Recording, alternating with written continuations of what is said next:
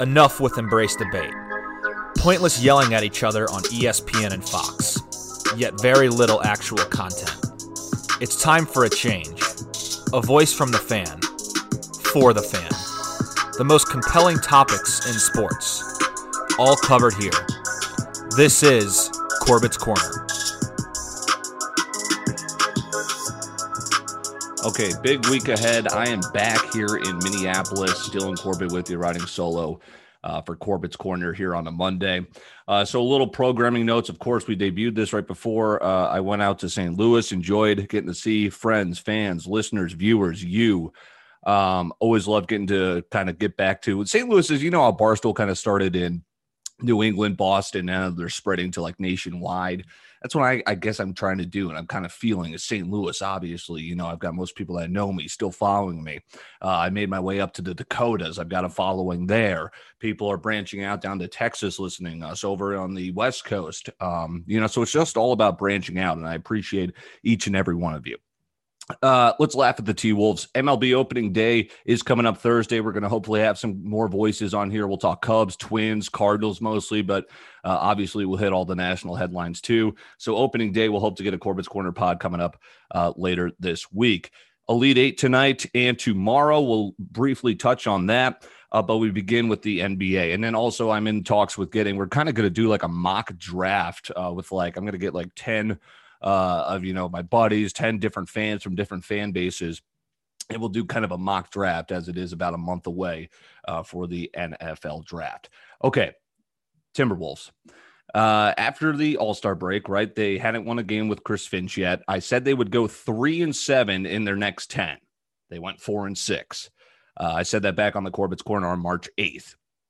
I honestly think the T Wolves uh, will not win a game until 420. Uh, shout out 420. I don't think they're going to win until 420 or 421. Why? Uh, their schedule is absolutely grueling. Why also? They're absolutely terrible. You know this, right? This is my shtick. Uh, I, I, think Glen Taylor is robbing the city of Minneapolis. It's just the Timberwolves exist to rob the people their money because they don't know how to do. They refuse to get ownership that actually knows how to run a basketball organization. They've been showing that for decades now. So here's what's coming up: Brooklyn tonight. I was initially not going to take Brooklyn. It's minus 11. Brooklyn hasn't been covering these big spreads lately, but it's the T Wolves. I think I'm going to do it. Of course, rinse, wash, repeat. Let's go with Brooklyn tonight, minus 11. Then the Knicks are the four seed in the East. So then they've got the Knicks at Memphis, a tough team, at Philly, best of luck, versus Sacramento. That's interesting. That might be a win there. But again, I could see that being a loss at Indiana, at Boston, versus Chicago, any disagreements yet? Versus Brooklyn. Okay, second time they played them in this stretch, but it's also Brooklyn and the T Wolves, right? And then you follow that up with Milwaukee, then Miami, then the Clippers. And now here's where you're going to get one of them. You got Sacramento back to back. I think it's going to be a 12 or 13 game losing streak for the worst team in the NBA. And we will continue to keep an eye on those spreads and we'll keep cashing. Corbett's uh, also another programming note. Guess better Eddie Courts will be returning. So fan favorite, he made it to all the way to day seven, right? And he lost on the final day. He's a big MLB guy. He's a huge NHL guy, as most of you know as well if you follow Corbett. So we're excited to get him back starting tomorrow. Um, college basketball tonight. Who do you like? I took Baylor. Baylor's been cashing. I've been fading Arkansas a lot throughout the tournament, even though they've obviously been uh, advancing all the way here to the Elite Eight. However, they just most recently escaped a scare against Oral Roberts.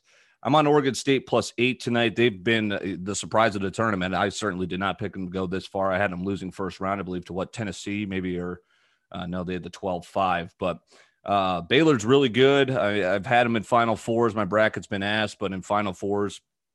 And uh, that's kind of Baylor and Gonzaga have been really the only two that have kind of uh, done a bunch for us here. And then on Tuesday, it's USC and Gonzaga. Gonzaga, like Baylor's, been just running through their opponents. Haven't made plays on that. Uh, maybe we'll get some thoughts on Corbett's there for tomorrow. But Gonzaga and USC's tomorrow night. Michigan, UCLA. That was the one I did pick. Was UCLA going to the Elite Eight? Uh, Mick Cronin has done a great job with that team, and it's going to be an interesting one. Juwan Howard, speaking of incredible jobs with teams. So UCLA and Michigan tomorrow night, too. That line is seven in favor of Michigan. Uh, before we wrap up basketball, I heard something just fascinating. Um, so you guys know how at the end of games, it's almost grueling. It's almost grueling and absolutely uh, terrible with all the late game fouling, right? Because you have to foul. Okay, points here. We need points there. Oh, we don't want to lose. Foul, foul, foul. All of a sudden, the final 18 seconds of game clock turn into like eight minutes of televised time. That's not working with today's attention spans. Um, you've seen the All Star game the last two years, and I know it was in honor of Kobe Bryant, right? His unfortunate passing. So it was like, hey, last two years we're honoring Kobe. Fourth quarter is not timed. It's uh, leading scorer, uh, the top team who's leading the game, right? You add 24 to that, and then it's first to that number, right? So there's a chance the other team can come back just by kind of not fouling. They're incentivized not to give the other team points, but playing hard defense without time. A little bit more exciting. I don't know if you've watched the NBA All Star game the last two times, but um, that could be the future of basketball. Why? Uh, so it is. It, I forgot. I read this in the New York Times uh, newsletter this morning that this guy invented. Hey, this is the way to make the last two minutes of a game more entertaining, less you know watching us fa- shoot free throws. And now the NBA has heard of this from this guy, and they put it into their All Star game. The NBA is known to make changes. They've changed originally just no three point line. Okay, now three point line. You've heard uh, before we used to have the fan vote. Now it's these guys drafting their all star teams. The four point line might be coming the way basketball is going right now. Uh, and I think this could be a potential, maybe it's not the entire fourth quarter, but this could be in the future of NBA basketball and it's eventually going to trickle down. Um, I don't know how far it is out, but I found it fascinating just kind of reading about it. I was like, oh, so it wasn't just like this is actually being worked around in NBA front offices or NBA headquarters. Like, hey, how can we always keep the game more entertaining for the next generation where attention uh, attention spans are quickly dwindling? Right? How do we make it under uh, entertaining for the youngest audience that we're looking for? Right? You're always looking for that 18, even lower now because everyone has a phone, even by age 10, 12 um, those those are all juicy to potential advertisers. That's why all this streaming shit is so valuable. Um, and yeah, look at the last night. So UCLA and Bama, the OT ending. Uh, you know that was that was crap. We watched like ten minutes more than we had to. They because uh, Alabama kept fouling at the end. That game was over. Um, so MLB, how do you value spring training? Because the Cubs look good in the what Cactus League standings. The Marlins look good. That's off of a playoff appearance. The Royals, I think, we're at the top of the league.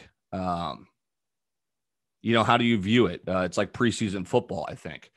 Uh, so that's interesting to me. I do want to kind of save further thoughts for MLB baseball, a pod before opening day, get a little bit more voices in here than just me rambling here to you. Um, but I do appreciate you listening. Subscribe, rate, review. Check out CorbettSports.com. That is the uh, centerpiece to everything here. The menu options, if you like the sports talk, if you like the sports gambling, if you like finance, if you like winging it, uh, or if you like them all, that's a place to check them out. If you like each one individually, that's a place where you can see them all in kind of more organized pages. Just some thoughts on the Cardinals. Goldschmidt looks good. He's just a model of consistency. I love having his jersey. Uh, I'm excited to him. How about Wayno? Uh, you know, I was calling on him to retire, I think a couple of years ago after the injuries were adding up. Uh, the ERA was inflating, and then he just absolutely came out of nowhere again. Vintage Wayno, and the, how he's doing it at this age is just incredible. So they bring him back one year deal. I was all for it. I drafted him on my fantasy team. He is lighting up spring training. I love Wayno this year. I think he's just going to be back in the rotation guy. Hopefully, a postseason. Obviously, he's got two titles, right? Um, if the Cardinals can make a run, it'll be because Wayno has a good season and he performs in the postseason. And I like what he's doing in spring training. Cubs. I thought they were going to be terrible. They shipped everyone off. The Ricketts don't have money. Blah blah blah. Epstein leaves. Zach Davies looks great. I love that pickup in return for Yu Darvish. Joc Pederson.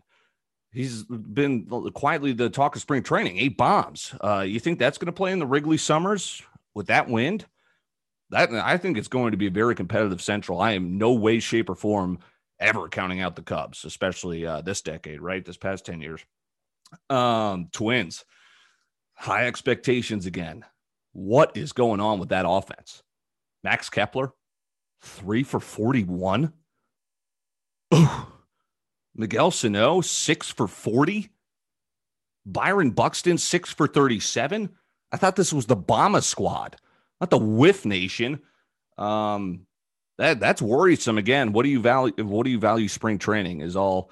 I will leave it at that. But uh, I do love Kenta Maeda this year. He had a fantastic Twins debut season last year, and he is uh, he, he looks like he poised for another year, like so. Um, as he is continuing to load up a low ERA, great numbers here in spring training. I think it's going to translate to a good regular season. J Happ, J A Ja.